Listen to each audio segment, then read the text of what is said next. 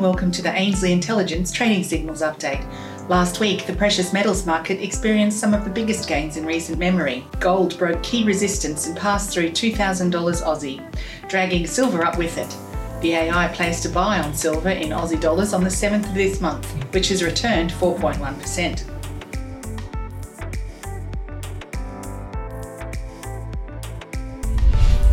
Crypto extends its bull run with the gains across the board for the majority of the large market cap digital assets.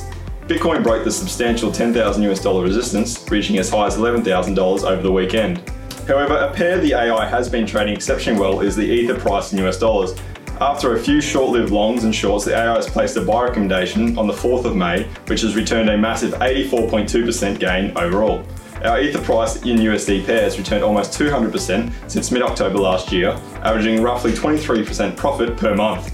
So far this year, the entire crypto market capitalization has increased by approximately 156% and is still 62% below its all-time high. The market still has a lot of headroom before facing the challenge of breaking through. The most profitable way to trade physical gold and silver is through the Gold and Silver Standard, an exciting new precious metal backed crypto. Reduced margins and baked in storage costs make Gold and Silver Standard much more cost effective and convenient than storing your own bullion in a vault.